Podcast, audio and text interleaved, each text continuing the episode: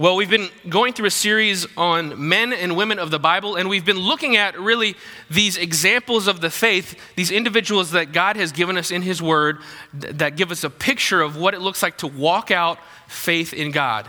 And so we talked about Adam, and we've talked about Eve, we've talked about Sarah and Moses, and today we're going to look at the life of this guy named Joseph. Joseph is, is a pretty dynamic individual, so much so that there are movies about him. There's a, a, cartoon, Prince of Egypt. I didn't watch it. I don't know how accurate it is. Maybe it's accurate. We'll see. Um, but, but his life is a uniquely dynamic life that, that has a really uh, sharp arc. You know, he, things are going well, and then it just goes real bad for a, a, good number of years, and then he's brought up to even higher heights. It's, it's very dramatic, theatrical, but there's something about his life that speaks to the fact that God has a purpose for us, not only in the good times, but in the bad times. God has a purpose for us, not only uh, in our good, but when evil co- comes into our life. And so I wanted to reflect on his life and consider what it looks like um, to live like him and to live in light of the fact that God is our God, not just Joseph's God. Now, I, I, didn't want to assume that we all are familiar with his life, but if you wanted to, uh, if you wanted to know more, you could read through uh, Genesis chapters 37 through 50. Um, it's not as long as it sounds, and and I'm just going to give you a quick rundown. Now, at the age of 17, we we kind of step into Joseph's life, if this is a movie, it starts when he's 17. He's one of the youngest uh, of, a family of, of several boys, lots of boys, and he comes from a family where, where there are some challenges with, with deceit and with, with uh, favoritism. And so we see at the age of 17 that, that he's kind of a, a bit of a punk. He, his, his brothers don't like him because he he rats them out when they're doing things that are wrong, and that's, you know, you should certainly tell your parents, children, if one of your siblings isn't doing something right. But there's just something about him that's a little bratty, and his brothers really don't like him. And not only that, there's something that's kind of proud in him. He has these two dreams. Uh, he, he's, he's, uh, let me step back. He's the favorite son it says it actually says this that he's the favorite son of his father, so much so that his dad goes down to Nordstrom and buys them this super cool, you know, multicolored paisley blazer, right? And his brothers are just getting stuff from Walmart, you know, polyester blue blazers, and they're going to church and they're just looking at him like, what is going on? And dad Jacob is like, look, look at my son. He's, isn't he great? I love it. this this boy. He's the he's the boy of my my old age. You know, I'm super old, but but I had this guy, and he's isn't he handsome? Doesn't he look good? And the other brothers are like, mm, I hate that guy. That and and it, the Bible uses that terminology. They they hate him. To make matters worse, Joseph has these prophetic dreams as a 17 year old, and you know, most 17 year olds very very discerning young men and women very mature. And so, as a discerning young man, he goes to the breakfast table and says, Had this crazy dream where you guys were worshiping me. What do you think of that? And the brothers obviously loved that. They celebrated his prophetic dream and they, you know, tell us more. Tell us more, Joseph. No, they were angry. They did not like to hear this. Um, Dad was listening, and then Joseph said, You know what? And, and as a matter of fact, it was a weird night. Uh, had pizza the night before, and I had two dreams. And the second one, Mom and Dad, you were the sun and moon, and you guys started worshiping me as well, bowing down to me as well. And, and so Dad kind of looks sideways and says, What, you, us too? And he even gets a little bit frustrated. And, and so we see that that Joseph is, is kind of creating this situation where there's, there's some serious division. Now, Jacob, his father, has, has really laid the foundation for the division in the family by having a favorite. Uh, and I mean, completely really unrelated to the main point of this topic, but parents don't have favorites. It's not a good thing, it doesn't go well.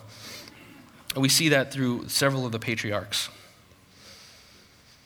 Now, because his brothers hated him and were jealous, they considered killing him, but instead they sold him into slavery. And we can read about that in Genesis 37. They sold him into slavery, which is kind of drastic, but this is the level of hatred that they had for this guy.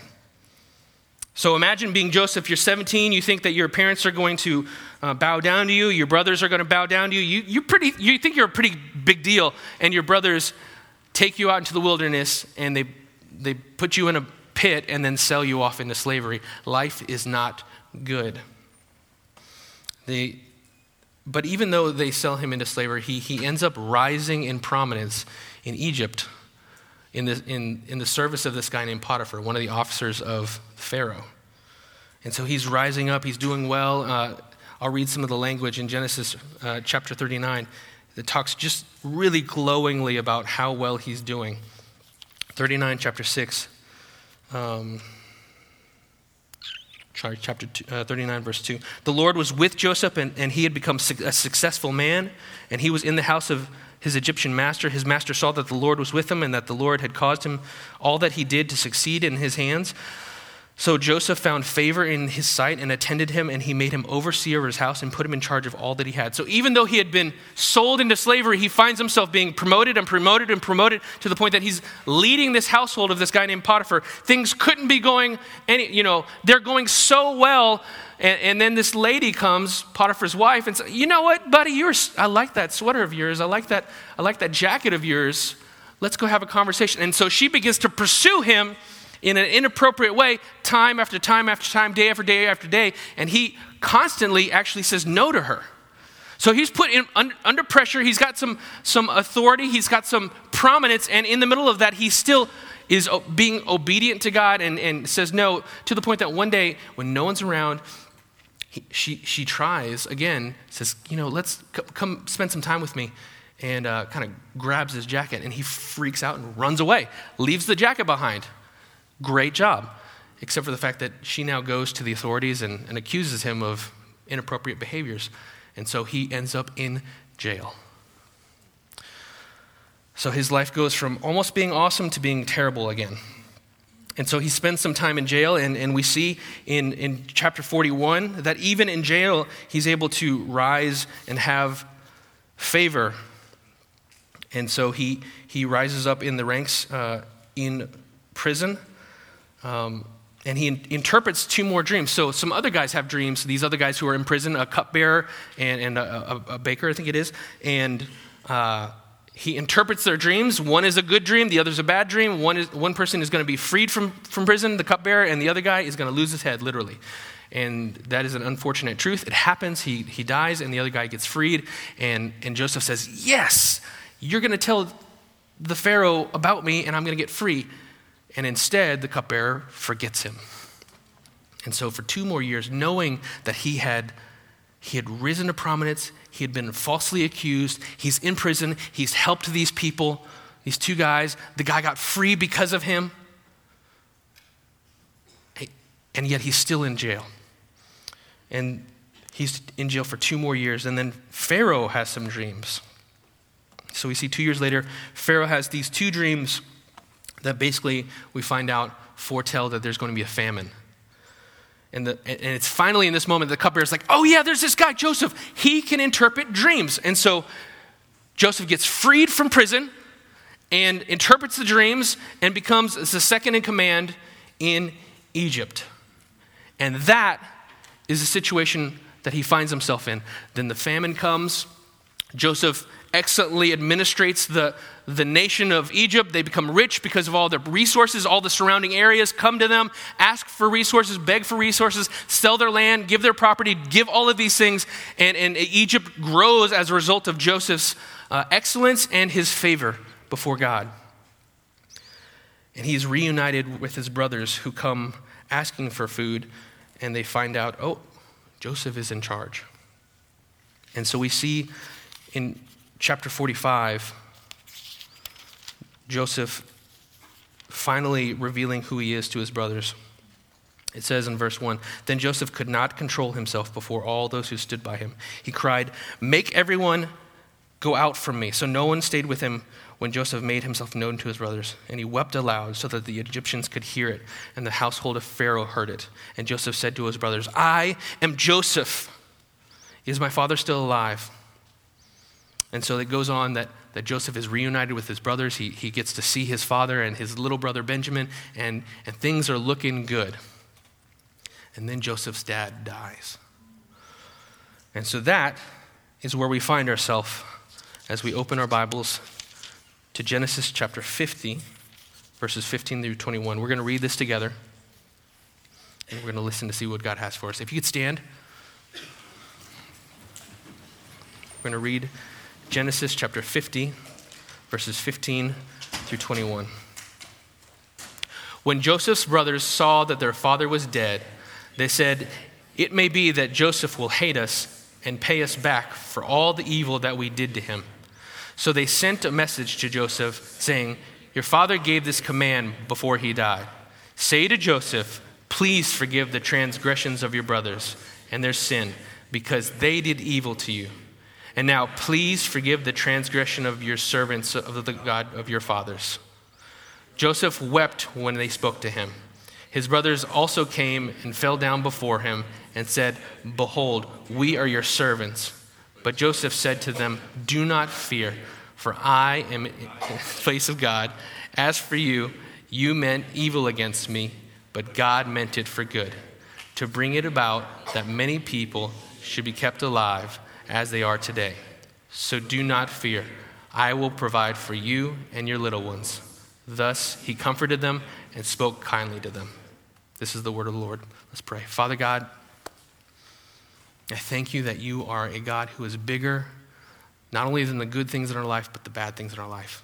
That your purpose encompasses all the things that happen. That even though we might find ourselves in situations where we are wronged, where we experience trials and tribulations, that you are still accomplishing your purposes in our life. God, we worship you for your vast sovereignty, the fact that you are a king who is able to do what he intends and that you are a Savior who is able to save those who call out for mercy.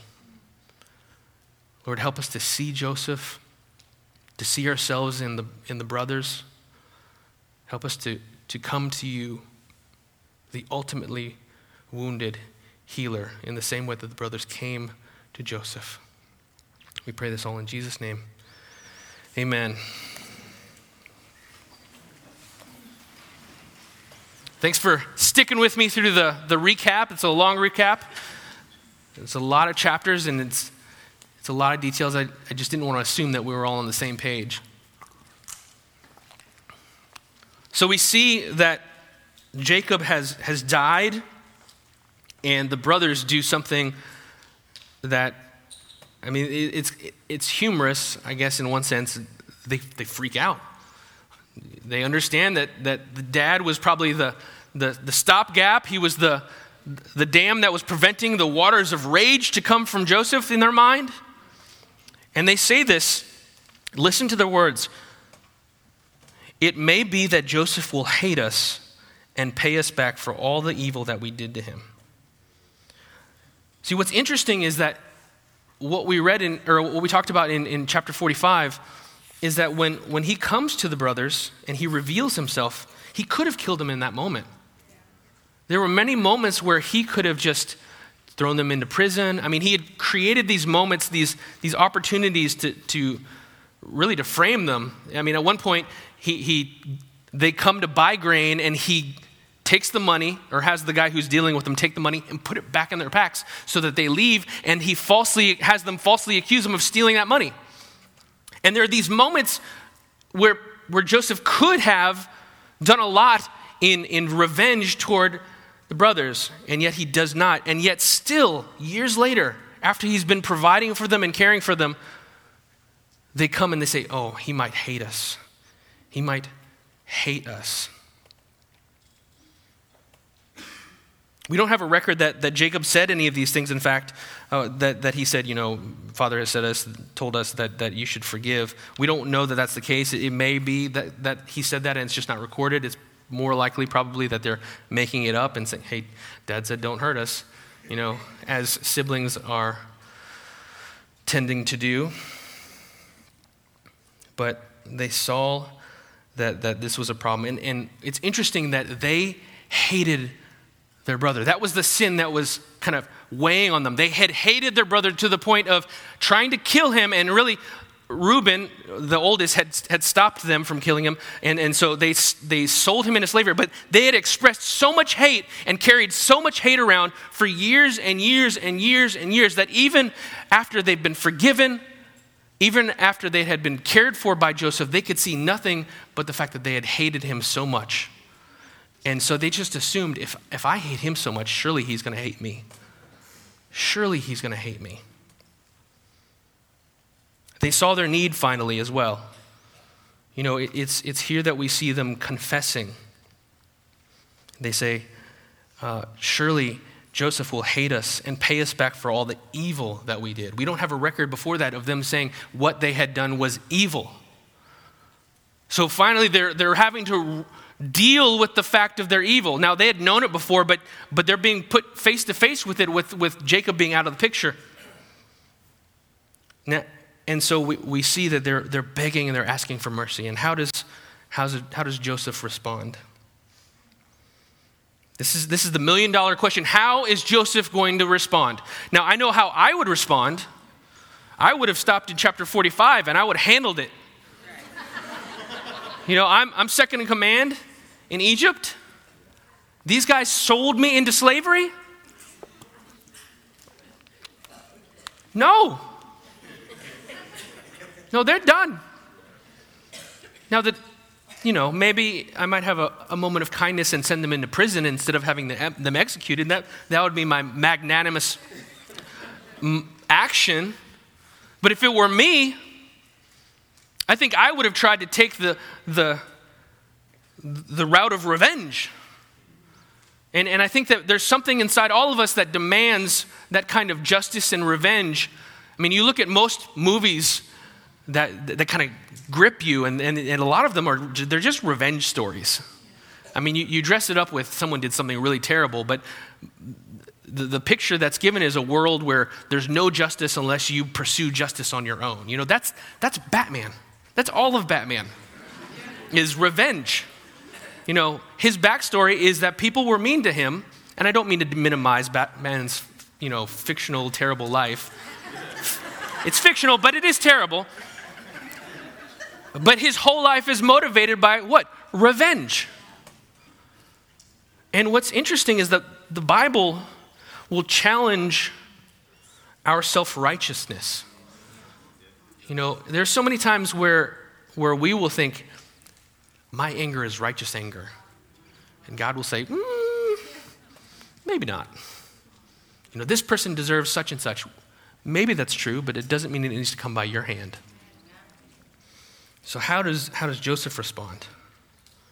He has nearly complete power, and he understands that he's not going to be punished for anything that he does. I mean, he's got these guys you know, in the palm of his hand. This was a moment to reveal Joseph's real character and what he trusted in.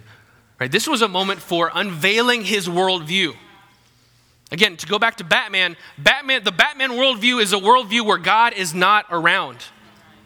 The worldview where, where a person has to take things into his or her own hands is a worldview that says, there is no God to vindicate me. There is no God to bring justice. Or God is not just, he is not righteous. See, that's the problem with revenge, is that it says something about God's ability to handle things. And it says something about the righteousness of God. This was a moment to reveal something about Joseph's real character. And, and what's interesting about Joseph's life is there, there have been two moments where his, his character is put on display. The first moment is when he goes through this dip. Again, you have brothers, you've done really nothing wrong except for being a normal 17 year old who gets some weird dreams. I mean, I, you know, it wasn't great that he was bragging to his brothers and his parents, but that's, that's kind of what 17 year olds do. If you give them a cookie, they'll eat it. Um, if you're a 17 year old, I love you, you're great. Um, don't be like Joseph was at 17. But he, he goes through this dip, and in the dip, his character is revealed, right? Who he trusts is revealed. Uh, when he's in Potiphar's house, who he trusts is revealed. He says, in fact, to Potiphar's wife, uh, when she tries to, to you know, have some sort of inappropriate relationships with him, um, he says, I, I can't sin against my master and to God. I can't sin against God. He recognizes that God is there to both protect and vindicate him, and though no one else is paying attention to his character, God is paying attention to his character. So that is the first place that his character is being put on display. And this is the second place. You know, you've heard the phrase absolute power corrupts absolutely. This is a place where the question of what are you going to do given all the power that you have? And what does he do? Look at verse uh, 17. Joseph wept when they spoke to him. Joseph wept when they spoke to him. His father had died. His obligation to, to protect his brothers because of his father was fulfilled, if that was a thing, if there was any sort of obligation there. And yet, when, when they come to him and they say, Please don't hurt us, please don't kill us, please have mercy on us, he weeps. Why is that? Let's look at verse, let's look at chapter 45 again. when he sees his brothers finally, after he's, he's determined not to pursue them in revenge, he says, Make everyone go out. He's weeping. He says, I am Joseph. Come near to me. I am your brother Joseph, whom you sold into Egypt. And now do not be distressed or angry with yourselves because you sold me here. For God sent me before you to preserve life. For the famine has been in the land for these two years, and there are yet five years in which they will be near, neither plowing nor harvest. And God sent me before you to preserve for you a remnant on earth and to keep alive for you many survivors. So, listen to this. So it was not you who sent me here, but God. He has made me a father to Pharaoh and a lord to all his house and ruler over all the land of Egypt. Hurry and go to my father and say to him, Thus says your son Joseph, God has made me lord over all Egypt. Come down over all Egypt. Come down to me and do not tarry. So in chapter 45, years before this moment, he says to them, I forgive you. Don't, don't feel bad about it. Don't feel bad about it. I mean, how many times have you had a, an argument with someone and you said, I forgive you, but secretly you're like, I hope you feel bad. You know, I'm saying I forgive you in part to help you feel bad. But he says, No, I don't want you to feel bad. I, I don't want you to feel bad. Don't feel bad because God had a plan and I, it was His purpose. It was the right thing for me to come here. Some really bold statements about suffering in this moment. He doesn't deny the evil that happens, but he says, you know what? God's plan, it encompassed your evil. And it was, it was purposeful. And so, flip back to chapter 50, and we see that he weeps. Because in the time between then and now, they still don't get it. He's, he's poured out love and love and love and forgiveness and forgiveness and forgiveness and forgiveness, and they still, all they see is the hate that they had, and they, they, they put it on Joseph and said, Surely he's going to hate us. There was nothing that he had done from chapters 45 to 50 that would suggest that he hated them. There was nothing that he had done that would say, you know what, he's still holding a grudge. Everything that he had done was toward the end of showing them, I love you, I forgive you, I care for you. God had a bigger plan for this. And his response, his response is forgiveness. His response is to weep.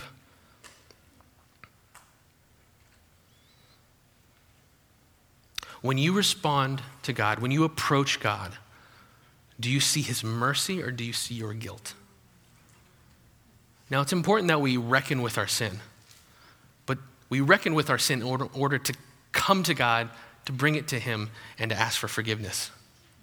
But some of us in this room, we see God not as the God who has saved us and forgiven us, but we see him as, as the one who hates us. And, and we either come to him reluctantly or we don't come to him at all. But but he's a loving, forgiving God who, who forgives those who come and trust in him. Joseph weeps and he extends reconciliation, reassurance. And he gives us reasons in verses 19, 19 and 20. He says, Do not fear.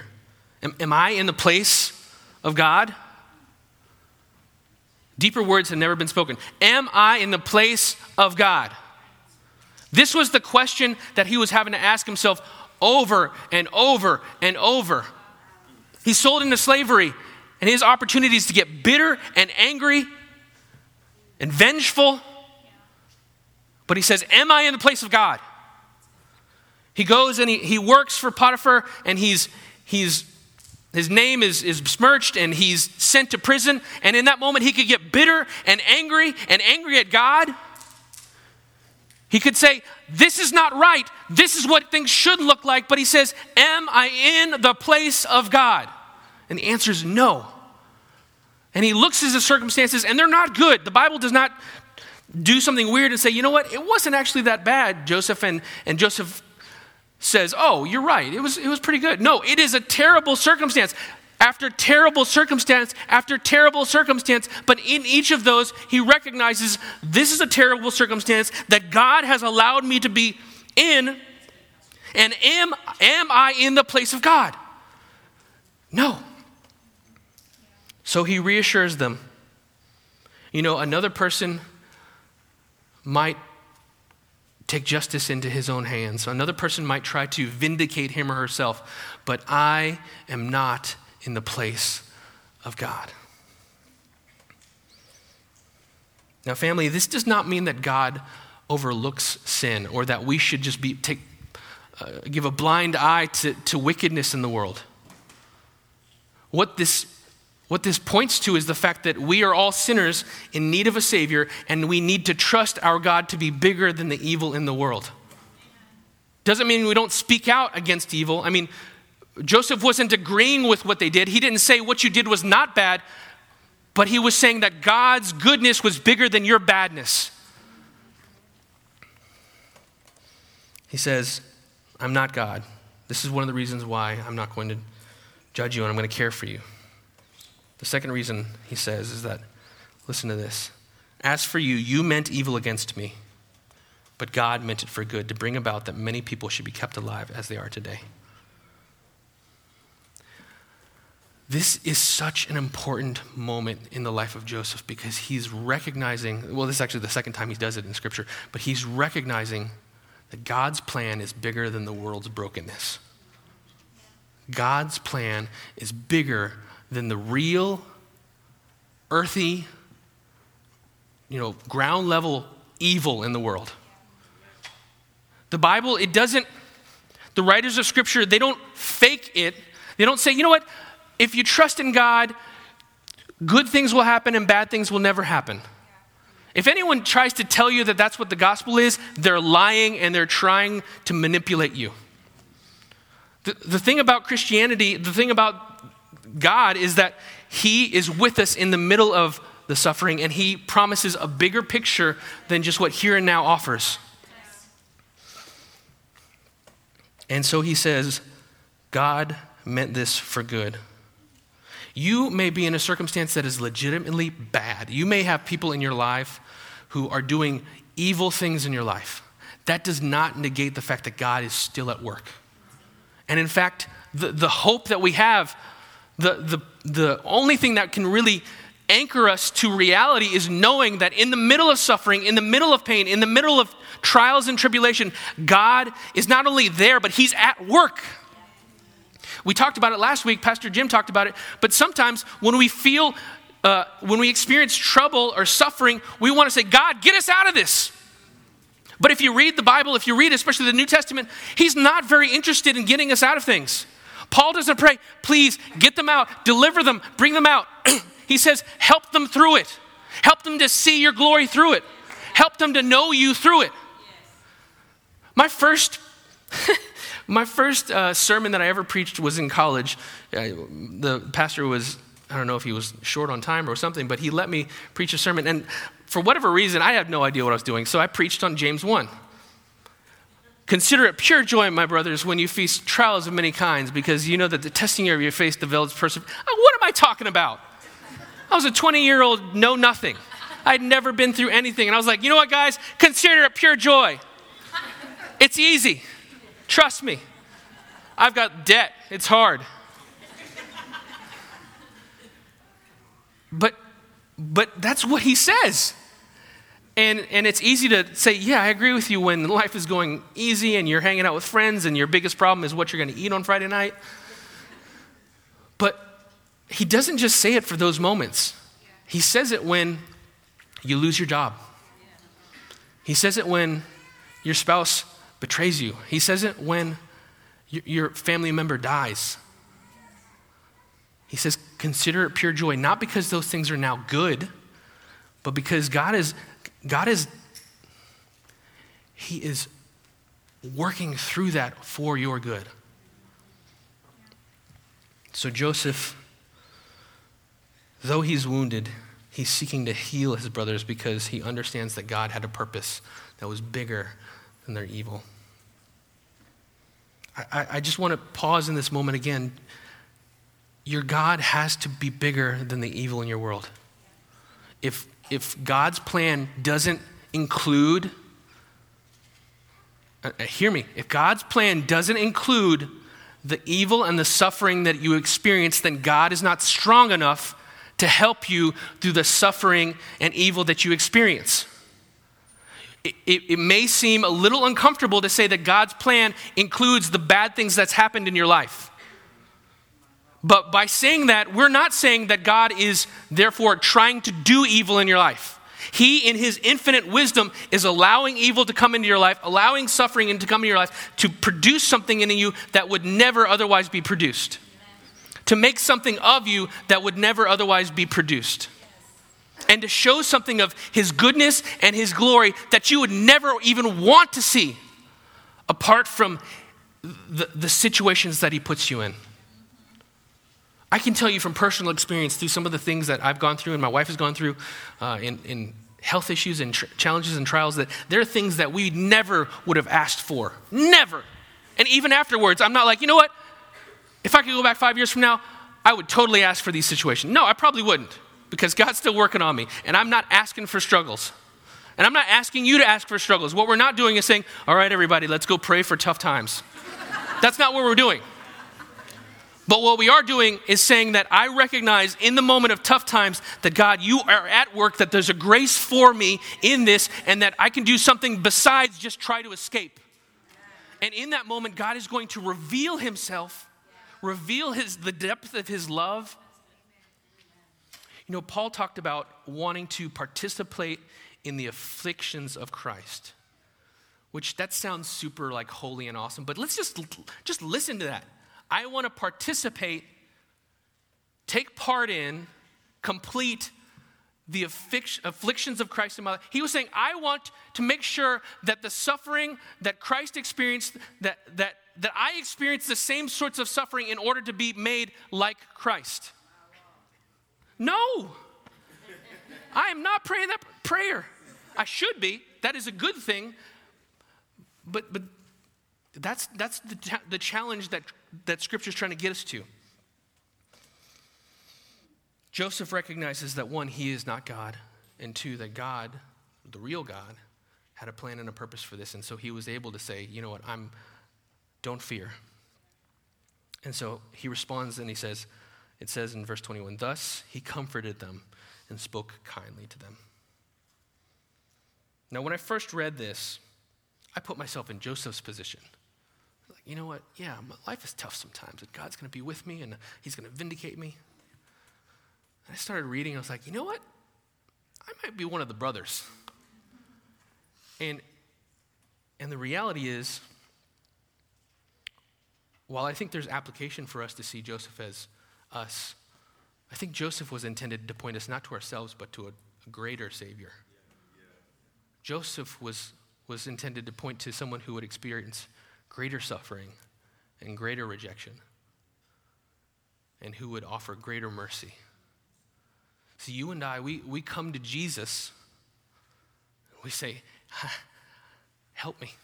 And even our prayers for help oftentimes don't dig deep enough to, to the level of our actual need. And our, and our eyes don't look high enough to the grace that He offers. And like, like the brothers, we come and we say, Please, please don't hate us. Please don't hate us.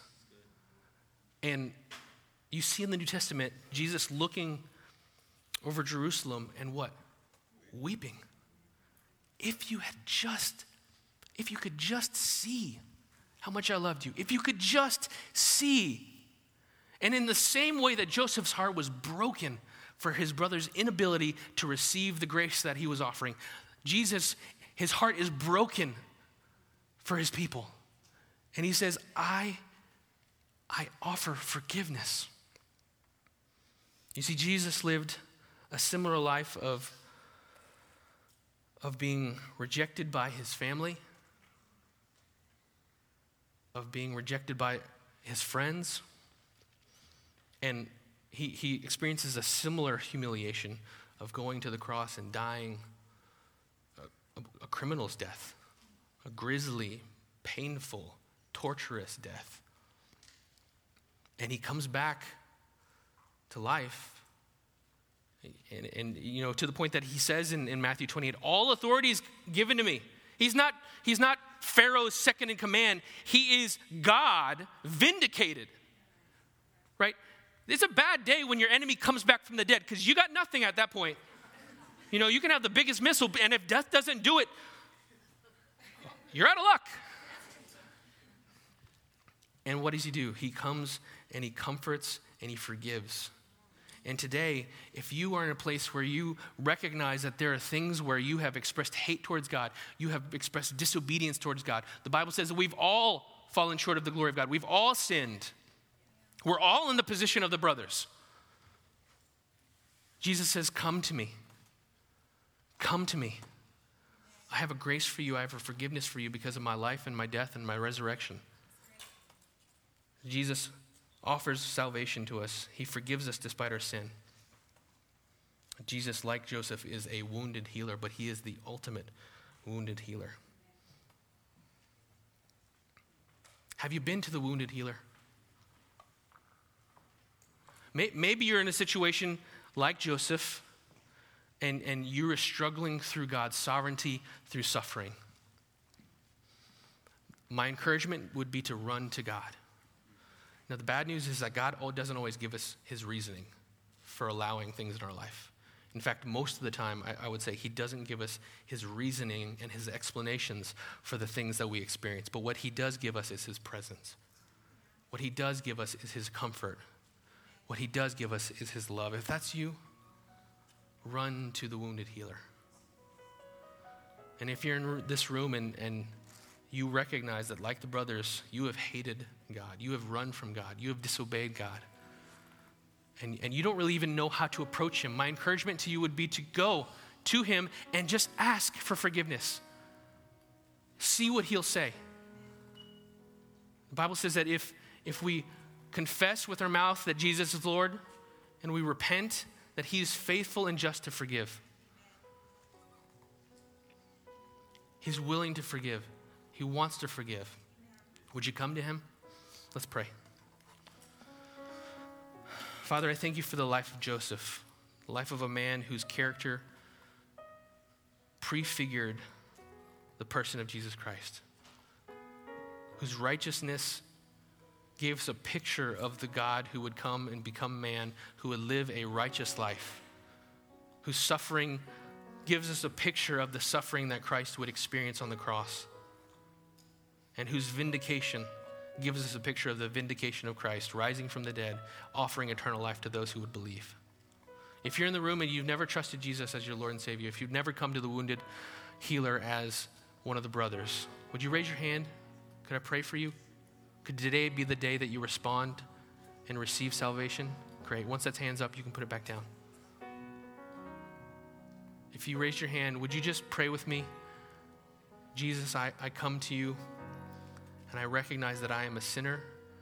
I have disobeyed your rules, your laws. I've run from you. I've, I've hated you in, in my heart. And I, I turn away from that and I ask for mercy. I ask for you to forgive me and for you to give me new life. A life where, where I am united with you and I trust you as my Lord, as the one who rules my life. Thank you for your salvation. Lord God, we, we thank you for your salvation. It's in Jesus' name we pray. Amen. Love you, family.